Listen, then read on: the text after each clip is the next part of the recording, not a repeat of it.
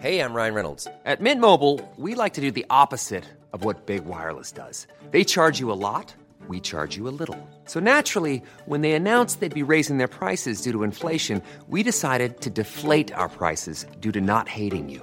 That's right. We're cutting the price of Mint Unlimited from $30 a month to just $15 a month. Give it a try at mintmobile.com slash switch. $45 upfront for three months plus taxes and fees. Promo rate for new customers for limited time. Unlimited more than 40 gigabytes per month. Slows. Full terms at mintmobile.com.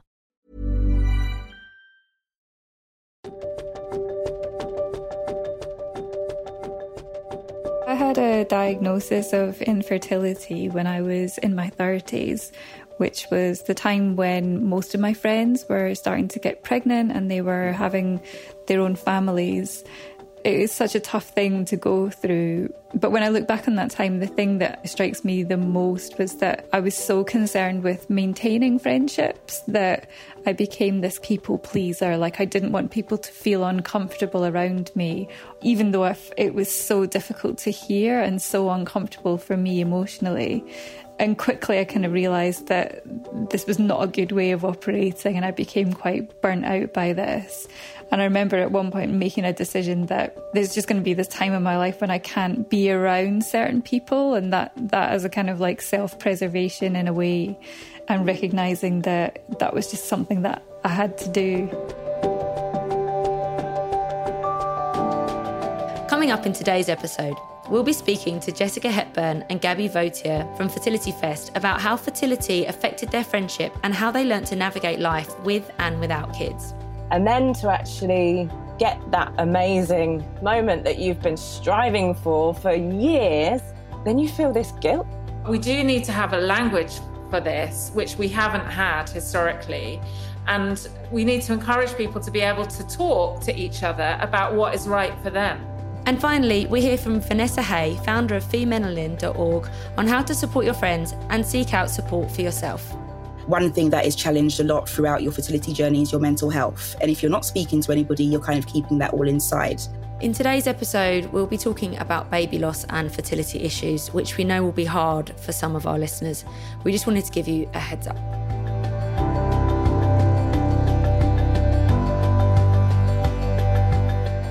So I have been supporting a friend of mine through IVF. Um, she had to terminate her first pregnancy a couple of years ago.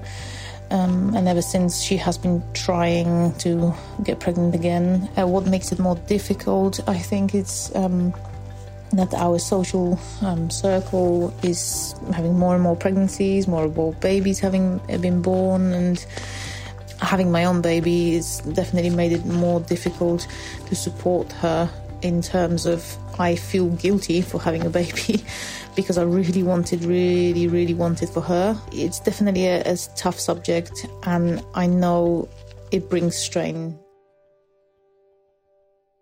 Welcome back to Am I Making You Uncomfortable? Not to toot our own trumpets, but we've got really good topics this season. I'm super, super excited to get cracking with them all. Some are, some are happy, some are a bit sad, but they're all very uncomfortable. I think it's going to be a good one. I've got a bit of a sense of deja vu, though, I must admit, because when we launched this podcast, we were in the height of lockdown, part one, and we've been planning season two for a couple of weeks now. And lo and behold, we are back in national lockdown. It's just ridiculous. Just the weather's not as nice. That's the only that's the that's the biggest difference for me. It's just darker, colder, wetter. One of the other things that I think may have changed slightly is the amount of pregnancy announcements that I'm noticing there just seems to be a ton of them. They're all over social media, and I don't know whether it's because everyone's been banging like crazy, or maybe just because we can't go out, we can't do a lot. I'm spending a ridiculous amount of time on social media. Maybe I'm just noticing them more. I don't know. Well, yeah, perhaps also because we're not kind of seeing each other face to face as much the announcements are kind of coming via our phones a little bit more. I don't know. I i've noticed the exact same actually. It's uh it's partly why we wanted to talk about it today because like if you're not currently trying for kids or it's not something you particularly want, it can be really exciting seeing those announcements from friends. Like at the moment, where my headspace is, if I see those announcements, I'm like, great, there's a child that I might get to play with for a couple of hours and then hand back to its parent. It's like my ideal scenario. but we we know for a lot of people that's not the emotion that they feel when they see these things. So I write a lot about fertility and infertility for HuffPost, and pregnancy announcements can be a real trigger for people who mm. are trying to conceive, or maybe if you're single and you've not got that far yet, you've not found the right person, you can't afford to freeze your eggs, you know, loads of different scenarios. Those pregnancy announcements can be really tough for people depending on your circumstance, mm. which is why one of the reasons why we wanted to get into the topic of fertility and friendship today, because the two things are so interconnected, but I often think we don't link the two very frequently. It's really interesting that you mentioned this actually, because I was having a conversation just the other day with a friend of mine who is pregnant, and she was talking about the trickiness of announcing her pregnancy or announcing make even the term pregnancy announcement makes it feel mm. like a really like huge gesture. But telling people that she knows friends family that she's expecting. Obviously it's such an exciting time for her and and she just kind of wants to you know tell everyone that she loves about it. But she was just saying about how she's so aware because of you know people that she works with or just people in her life that she knows who are maybe going through a bit of a tricky time that she she's just been a bit hesitant to kind of like post it onto WhatsApp groups and stuff. And so has taken like a very different delicate tact with it which I think is is it's so great that she's being super sensitive about it because um, I think a lot of people, because they're so excited for their own news, perhaps don't necessarily think that somebody might be struggling because I had no idea how prevalent the infertility was, but researching for this podcast, we found out that as many as one in eight couples can suffer from infertility. And it just shows how prevalent it is and that that could be people kind of in your immediate friendship circle or that could be people that you work with. And it's just really important i think to try and perhaps be mindful of that that you don't know what people are going through. And especially now maybe with lockdown where you know everyone is kind of like a bit more isolated or a bit less able to perhaps have those intimate conversations that they might have had in the past yeah, definitely. I think it's so great that the friend you've mentioned has that self awareness to be mm. cautious about how she's announcing her pregnancy. And like, it's not just pregnancy announcements as well, it's all those classic conversations of like, are you going to have kids yet? Or your mum saying, when when can I be a nan? When are you going to crack on? It's it's such a tough one, and I think instead of putting the onus on the person to say how do you reply, it should actually be an mm-hmm. awareness on the asker in this scenario, just not to ask the question in the first place. I've been with my boyfriend for a couple of years now and I'm in my early 30s. And back in the pre COVID times when you would go to like weddings or birthdays or engagement parties or whatever, even my friends who have got kids or my friends who are like the same age as me, they are like, oh, you next or blah, blah, blah. Like, you know, you'll be engaged next or you'll be having a baby next. And there's that kind of pressure, but it's like, it's on everyone really to be more sensitive and to not really assume that kids are for everyone or that kid everyone's going to have kids at the same time kind of thing or wants to or will be able to you're so right and of course like it's not just infertility that we're talking about here there are just so many different reasons why people might be having a hard time with this and that is why I think it's so great that we've got our guests coming on today, that they're going to provide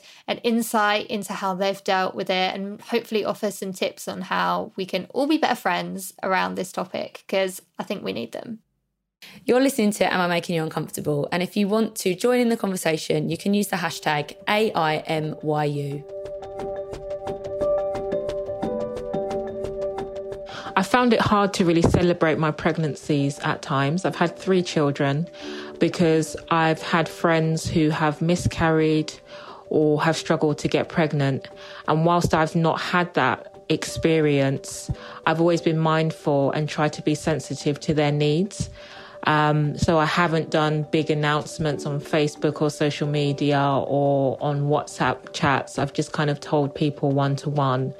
But even in that, it's it's not always been well received, and so it was always going to be an issue because it's such a sensitive area. So I don't think there's anything I could have done more to, to protect them from the pain.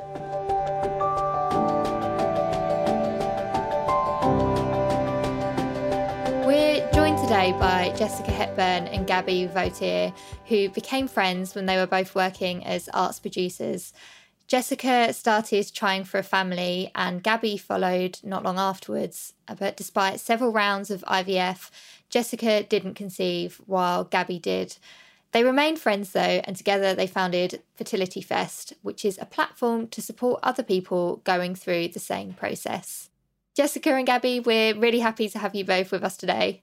So, we know you two have been friends for a really long time, and you also were both trying to conceive at the same time. Can you tell us to start off, how did that impact your friendship? Well, actually, I think, to be honest, we, I'm a little bit older than Gabby. So I was actually trying to conceive before you were, Gabby, weren't I? Totally. I Jessica was my mentor um, a long time ago, and I remember being in. Well, we used to have lovely, lovely lunches and dinners, didn't we? And I didn't have a clue at that point. So basically, I was secretive about my struggle to conceive, and I was going through multiple rounds of IVF for years and years and years. And mm.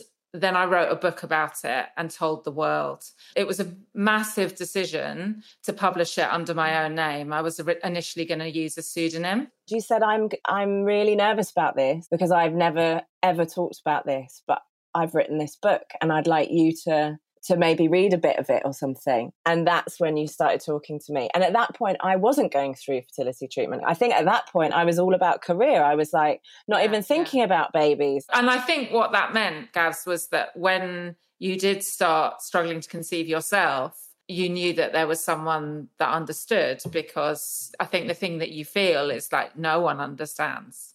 Mm. Even yeah. though so many people do because it's a silent epidemic. I wanted to try and break the taboo. And, and that's why I wrote it as me. And, and to be honest, you know, it was an incredibly, I hate this word healing, but you know, it was actually, it was a healing thing to be able mm. to be open um, rather than, you know, like to, to, to, have hidden it because you start to feel like it's all of you. Um, and actually it's just a small part of you. And, um, mm you know, it really helped to heal a lot of friendships and, um, you know, and, and, and how I felt. So, um, Jessica, you, you were going through this kind of on your own for quite a number of years. That must have been quite an isolating experience. Can you talk to us a bit about that? Yeah. Well, I started trying to conceive when I was 34, and I thought it was like the perfect age. I'd done everything that girls of my generation have been told to do go to you know, university, climb the career ladder. I had an amazing job running this big theatre in London. Um, and then I'd met the man that I wanted to start a family with. We threw away the con- contraception. Like everyone thinks we thought we'd get pregnant in the first month. It didn't mm. happen. Um, a year later, we made our first foray to a fertility clinic. We were diagnosed with unexplained infertility. And that was then the start of what became a decade long struggle to conceive um, that involved multiple rounds of IVF and multiple miscarriages. Um, and for the vast majority of that time, I did not tell anybody. I didn't tell colleagues, I didn't tell family or friends. Um, and I think that was for, like, I've thought about this a lot because it's a really common theme. Mm. It's not, it wasn't, you know, it's not just me. Lots of people mm-hmm. um, are very uh, silent and secretive about it. And I, for me, I think it was a combination of reasons. It was shame that I couldn't do what every other woman finds so easy to do. Um, and hope that next month it would all be over and I'd get that double line. I'd be able to join the mummy club too. And then I would have sort of crossed over onto the other side. And, and, and a big thing, a final big thing for me is like, women had fought for so long to be seen as more than wives and mothers and i just didn't want to admit that actually i didn't think my like career was enough and that i would never be happy if i couldn't have a child and i, I felt like embarrassed about that so, so gabby knowing that jessica had been through all of this it's such a huge thing and then obviously you started your own fertility treatment and you did conceive Tell us a bit about navigating that within your friendship. So, did you worry about telling Jessica that you that you had conceived? What what did that feel like? Yeah, of course, of course. God, it's like getting me now. Oh, because you know that pain because you've been there you know i had five years of failing um i had four rounds of ivf one of those i had an ectopic that jess was pretty much the first person i called because she'd also been through that experience she was sort of bringing me down off the ceiling when i was scared i was going to die from it. And um and then to actually get that amazing moment that you've been striving for for for years then you feel this guilt a little bit and you feel how am i possible like i'm i'm with my crew now. I found my people who are, we're all going through it together. You know like your friendships are otherly. They are so deep because you understand this extraordinary pain hope mad cocktail of absurd things that happen to your body. Do you know what i mean? That you kind of go through together and then suddenly you feel like you're you're leaving those people because you've almost betrayed them by being successful but you don't feel like real people like normal people that conceive just by having sex. I'm rambling but i knew the pain of when people had told me that they were pregnant or you know the facebooks the baby scans and just like you're so happy for that person but but a part of you dies as well and just knowing I didn't want to it's it's how to do it because I think I emailed you, you know. I think I emailed you because I think I was thinking what is the best way to do this? And actually what I didn't want to do was put you on the spot to have to react to me face to face. And mm. I felt that if I I'm pretty sure I wrote it to you so that you could then receive that information and then we could talk. It's a really important thing to say for people to understand how it feels. For the person who is receiving the news it, that you're, you're you're both trying to get pregnant and their close friend is successful is I've always say that it's a travesty that there isn't a word in the English language for feeling happy for someone whilst also feeling sad for yourself at the same time. Yeah. And that is the only way that I can describe what it feels like and I wish there was a word for it. Mm. And there isn't. And it's a real feeling. And one of the really hard things is that you, you know, whether you you get there in the end or you don't, you're robbed of having that joyous moment yourself and also sharing it with your friends because that's all you want to do, to share this life transition with your close friends and you can't.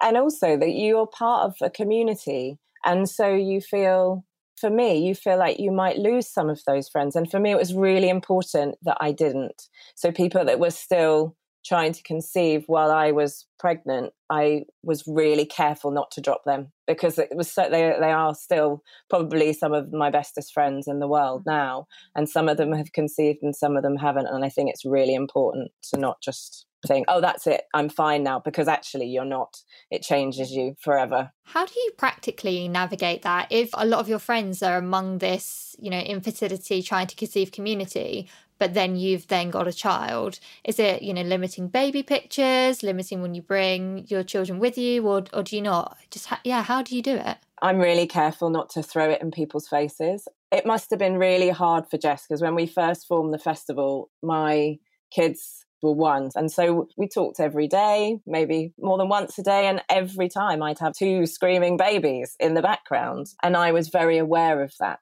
and how that must have been hard. But I think I definitely, I don't put pictures on Facebook. I'm careful to make sure that I don't sit and talk about my kids all the time. I ask about that other person. We talk about different things. And then it's up to them if they want to ask me about my children.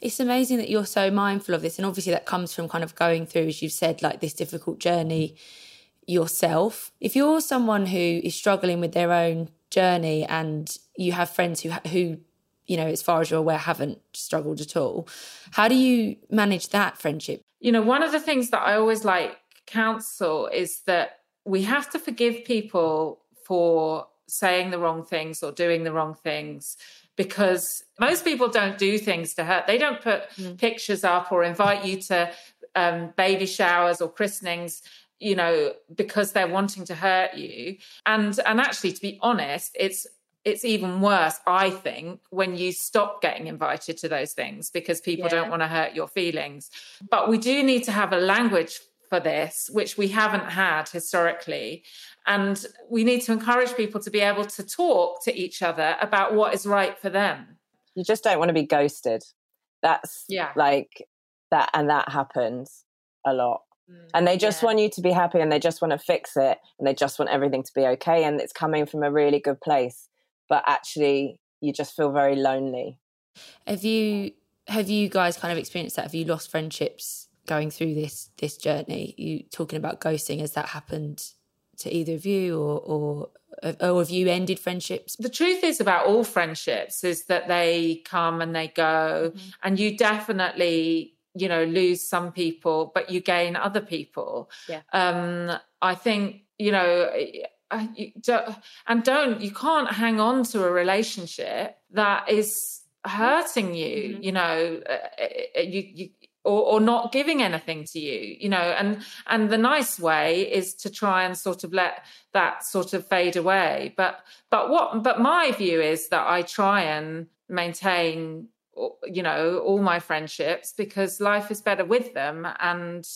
you know friendships do go through ups and downs and this is one of them you know I don't know if I'm massively generalizing, but I think also women tend to talk more. And I think my husband found it really, diff- really lonely because he didn't tell anyone. And when he did, he told like one or two people, and they found it really difficult to know what to say. And then he just clammed up even more. So I think that's something to remember as you're going through it, as well as Yeah. the other person is hurting just as much as you are. So we know that a lot of people do struggle to talk about this, men and women. And Jessica, you mentioned that you kept your own experience secret for years and years, about nine years. What do you think holds people back, and how can they overcome that if they're worried about sharing these feelings? It's really embarrassing, isn't it? For a start, you think, oh my God, is this really happening? Is this re- no, no, no? It'll be all right. It'll be all right. Next month it will work. It will work. And you just, and then, it, then no one will ever need to know. And then when you're actually in it, injecting yourself, whipping your knickers off every five minutes for people to look up your Nunar and, and like, it's just, it's really hard to talk about generally you know because it's this weird experience and you where do you start? Like you if someone says to you well how are you? and you go blah i'm injecting and and you just feel like do i really want to pass that trauma on to that person? No i don't even want to deal with it myself. I do think things have shifted and there's amazing support groups. There's brilliant pieces of art. There's that amazing film that we um showcased in the festival only you which is an amazing thing to like a go and see if you're going through it just to just to be have your experience reflected but also like if someone's struggling to understand what you're going through take them with you to see it because people will be able to watch something like that and feel some of the feelings that you are actually going through and that is a brilliant place to start a conversation That's a really good um, segue to talk about Fertility Fest for a, a bit. I think, which is which is an in- incredible achievement for both of you, and it's obviously kind of um, part of your own personal experience, but then also kind of bringing together lots of lots of different people and artists who who can kind of share that experience with you. What kind of were your hopes for it? so my hubby gareth Farr, he uh, so he hadn't told anyone about what we were going through both of us were just really struggling. So i was like we need to go to a support group. And so we went along and i think he was the first to speak and i and literally just all this stuff came out. And then he went home and that night started writing a play. It was a moment of epiphany for him that oh my god there is so many people going through this but we don't talk about it as a nation. And then i started talking to jess about it and she'd had this idea about a festival about bringing together pieces of art artists medical professionals to talk about all the different types of things to do with fertility. And i was like well i want to do this play and you want to do this festival. And actually that together could be a really amazing thing like I always joke that when we started it, you know, I thought it was like basically me and Gareth. I wrote, I've written two books. Gareth wrote his play, and Frida Kahlo, who did you know amazing art around her miscarriages. We were the only artists who made work about this subject. But the reality is that there are loads of people making work now, and we showcase many of them. What is so unique about it, I think, is that it's a a space full of love, you know? Um, and it was the sort of first live event where you walked in around fertility and you knew that everybody that was there understood something about what you were going through and you felt you could talk to them and share with them. And that was incredibly unique. It's incredible. What an amazing gift to give to people that are kind of going through this. It's amazing. If you've been through like one of the most difficult experiences of your life, you know, if you don't hand on what you've learned and make things better for the next generation, well, that's sad. You know, that is something that we can both do and have mm. tried to do. And I think the the power of the combination of things that the festival brings together is also that the medical professionals that, that were there as experts on our panels actually came away going, I didn't understand that patient experience and and that way until I was mm. involved in that event and I watched that piece mm. of art or I talked to those patients in the Q&A afterwards and you know just we just created a an environment for conversation that actually enacted change yeah, it's so great that you've found an outlet for this all. You've helped other people, and I'm really glad that we've managed to talk about the arts right now as well at a time where we're all so desperate for the arts to come back. And I really, really hope next year Fertility Fest is back live, bigger and better than ever. But we've got one last question to ask you before you go, and that is what makes you uncomfortable? Should I go first? Go on, Gabs. That question makes me uncomfortable. I can tell you. So that is my answer. Sorry, a cop is out. Is it being put on really the spot? Does. Oh maybe man. We'll, let's go. Let's go. Jessica can answer, and then maybe we'll come back to you. You're not off the hook yet. I've been thinking about this question because we did get a tip off that we might be asked. Um, and I, to begin with, I really couldn't think of anything other than the obvious thing. And so I'm going to say the obvious thing because it is on theme for this conversation. I think I will never stop feeling uncomfortable when someone asks me, Have I got children?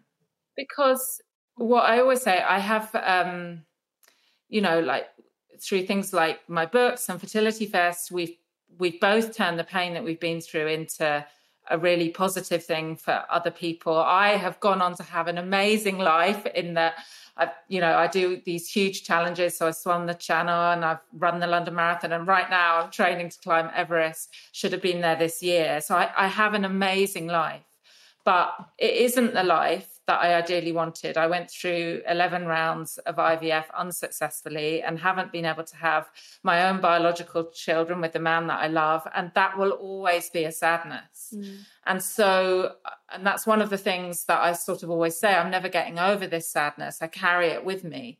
And so, of course, when someone asks that question in any context, you know, there's always a stab of pain, you know, like I haven't but that's not what I wanted, you mm. know.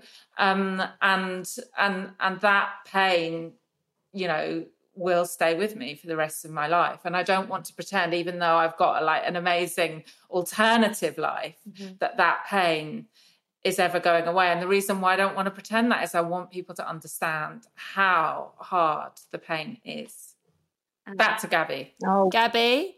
You don't have to. She told me she was like, "That is that's fine, Gabby. Being rude, rude people." There we go. was that at me for telling you that wasn't an okay answer?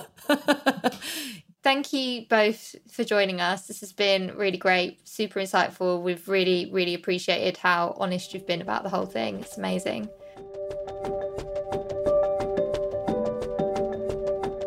When I was going through fertility treatment, I often found that I withdrew from certain conversations or situations. I didn't mean to, and sometimes I probably didn't even know that I did it, but I was doing it to protect myself. And unfortunately, from the other point of view, those of my friends and family, I think that they sometimes didn't know what to say or what to do. And a combination of the two has the potential to drive a bit of a wedge between friendships. So it's a conversation that we really need to keep open and we really need to, to talk about um, so that fertility doesn't affect our friendships in the negative way, which I know it can.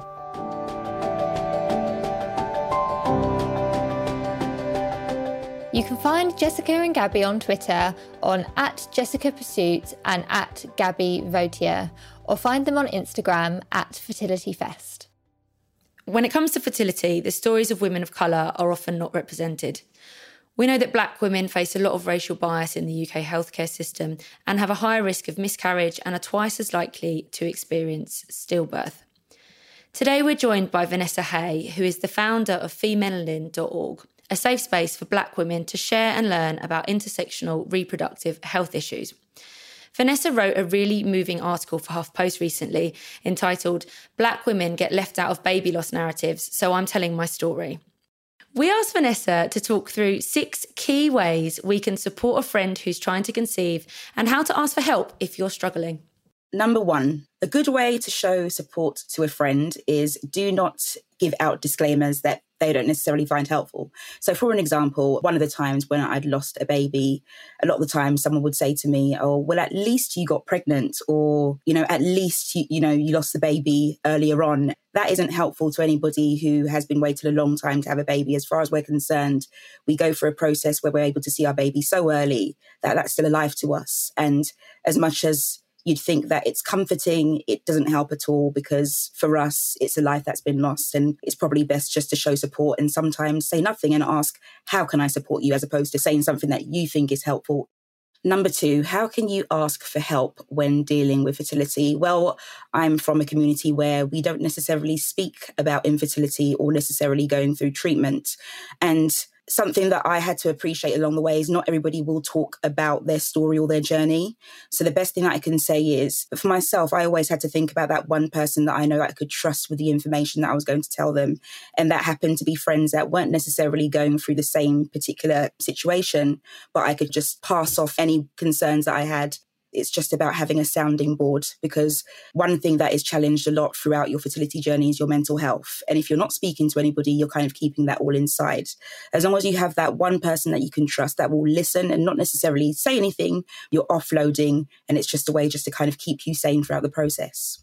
Number three, how do I deal with friends who are probably pregnant or already have children? I don't know what it is, but our whole circle, we tended to kind of get married and have children around the same time. Once the weddings came through, then the pregnancies came, and that was really, really difficult baby showers became difficult. So there were times that I had to say to friends, if it's okay, I'm going to send you a gift or let me know how I can help you plan your event, but I'm actually not going to be at your events.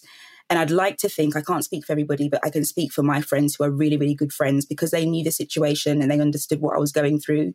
They would understand when I wasn't present at their events. And one thing that I always kept in mind for myself was even though I know I wasn't necessarily happy for myself, I was happy for them. But then, even then, sometimes you, you do feel jealous because you need to see it from this point of view. You're jealous because it's something that you want, not necessarily because it's something that your friend has. Number four, how to make medical professionals take your issues seriously when you're a Black woman when you really, really want something, you do anything to make it happen. And so for me, I think something that I became much more aware of through the process was just advocating for myself. I would always go into a GP's consulting room and silly as it sounds, I would take notes so that if anything was said that wasn't clear, I'd clarify or I'd just go somewhere else and probably get more advice. Another thing that I would say is always seek a second opinion. And as you would have seen from so many other reports, there is a lot of bias when it comes to believing, I think, any woman's pain, let alone Black women's pain. And so sometimes if you do feel like there is a practitioner or a doctor or a gynecologist that isn't necessarily listening, it's really, really important to never feel like you're inconveniencing someone. And therefore, it's fine for me to ask for an extra appointment or to see another person if I don't feel that I'm being listened to. And I know not everybody is as assertive for whatever reasons, but sometimes if you can also have another person in the consulting room, I'd also recommend that as well. Number five, places to find support and advice. Okay, so this is a tricky one. One of the things that I found was there was a shame attached to the journey. And the reason why is because people don't talk about being infertile or going through IVF in the Black community. So that further perpetuates the idea that it's not something that people have been through, which then makes me feel alienated and different as a person. And because of my experience, I ended up creating a platform I felt that I needed called Femelanin. And it is a space and a forum created by Black women myself for Black women that really kind of allows other Black women to feel like they can talk about stuff that they can't in a, in a wider capacity. So apart from Femelanin, if you simply just need to know that there's other people there that are going through the same thing as you. So just simple advice like the technicalities of IVF, websites that I, I found really, really helpful or, or, forums is something called Brown Broken Egg. You've got Peanut now who have like a specific forum fertility. You have Mumsnet, BabyCenter. You have got March of Dimes that more focuses on baby loss and miscarriage if you go on to www.femelanin.org forward slash resources, there is a list of external websites that you can access to get more information that are really, really, really helpful. So, number six, welcome new friendships. When I felt ashamed to go into my own community, so when I say my own community, I mean like family and friends, to talk about what I was going through, the only other thing that I had access to was TTC community, and TTC stands for Trying to Conceive. They are actually the community that inspired me to open up and start blogging. If you go on there and start following accounts, there are so many women that are open to talking. And the point that I'm making is you've got that fine balance of having someone that doesn't necessarily you know everything about you, but they can relate to that very thing that you're going through, which is the fertility journey. And that's the reason why those friendships were so powerful. And just from those, I've made so many good friends. It really, really helped me.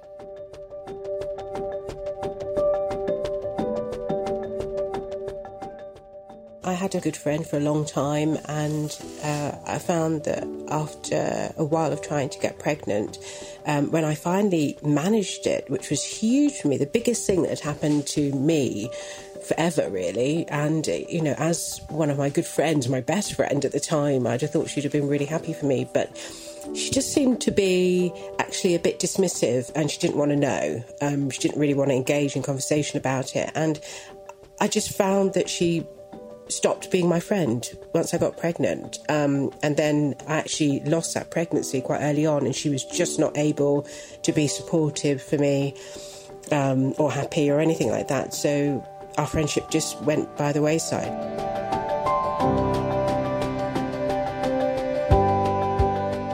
Thanks so much to Vanessa for joining us on the podcast. You can find her on Instagram at Vanessa Hay or find Femelanin on Instagram at Femelanin Official.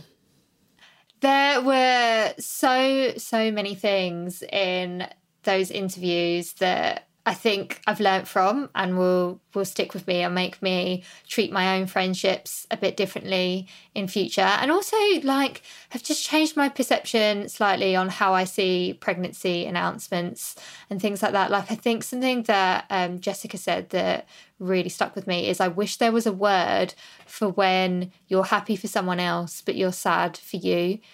And I think that can be related to just so many things in life like not just babies, that, you know, people's promotions, people's houses, people's relationships, whatever. I just think that is at the crux of a lot of our friendships, that weird area where you're jealous, but you're happy for them, but you're you're still jealous. It's really hard to navigate. And that's also really helpful advice, like for not just the person who's like receiving that news, but also as um as somebody who might be delivering news like that you, that you're pregnant and then have a reaction from somebody that you didn't quite expect it helps to kind of i don't know to kind of process how other people might react to you. So if somebody is a bit like oh and they've kind of got re- their first reaction to you is to be kind of a bit sad or or a bit quiet or something that doesn't mean they're not happy for you. It means that they're going through something as alongside being happy for you and that those two things can like coexist. But it's so true there's just not a word for it. Um, something that i also took away which i which i hope that um, listeners can take away with them too is the whole I obviously we're talking about friendship in relation to fertility and each of our guests spoke about how their fertility experience introduce them to new people and how they were able to forge new friendships that could support them and sustain them at a very specific point in their life. Um, not even necessarily on the, the exact same path, but people that they could relate to at different points in their journey and obviously Jessica and Gabby have been friends for a long time, but it feels like this friendship is super strong now. And they spoke so much about all of their kind of wider circle of friends that they found through this journey and through the fertility festival that it just feels like those friendships are just as strong as any other friendship that you would have. And I just think that's a really important thing to take away, even if it might be hard for you to go through a fertility experience with people you went to school with because they might not be on that same path as you. They may not be ready to have kids yet. They may not want them at all. But there will be people that you can seek out and groups that you can seek out that will be able to connect with you. And that just hopefully makes the feeling not feel as isolating. Yeah. Because that is heartbreaking to think that you go through, you can go through something that is so difficult and feel like you have no one to talk to. Yeah, I know what you mean. All of them talking about the friendships they've gained, I think, just shows that you can find things that are really enriching in really hard times, as Mm. cheesy as that sounds. And it just really reminded me Yeah. of a throwback to our friendship episode in season one when we were talking about friendship breakups and how your friendships change through your life. And Mhm. that whole idea that you can have a friendship for life, but you can also have a friendship that doesn't feel quite right anymore. And sometimes Mhm. the, the powerful thing is knowing when to let go of something that's not making you feel good and when to embrace something that's right for you now. And I think that's what all our guests have done. You know, when they couldn't find people within their traditional communities, you know, in real life friends that worked for them, they found Mm. other people who did. And yeah, that's such a nice thing for them to be able to take away. And I hope a lot of people Mhm. listening will as well. That's it for the first episode of the second season of Am I Making You Uncomfortable? Next week, we talk about anger. So if you want to be part of the conversation, get in touch using the hashtag AIMYU. Please subscribe to our podcast and give us a five star review. We don't accept anything less. I'm Brogan Driscoll, and you can find me at Brogan underscore Driscoll. And I'm Rachel Moss, and you can find me at Rachel Moss underscore. This podcast is produced by Rachel Porter. Our assistant producer is Martha van der Wolf, and our sound engineer is Nag Karinde. You've just listened to Am I Making You Uncomfortable? Hashtag AIMYU.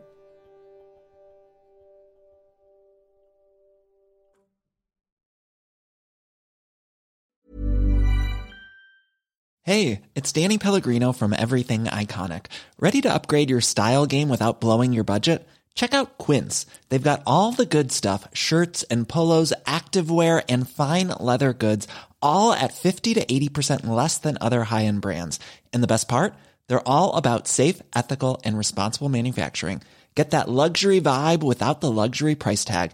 Hit up quince.com slash upgrade for free shipping and 365 day returns on your next order. That's quince.com slash upgrade.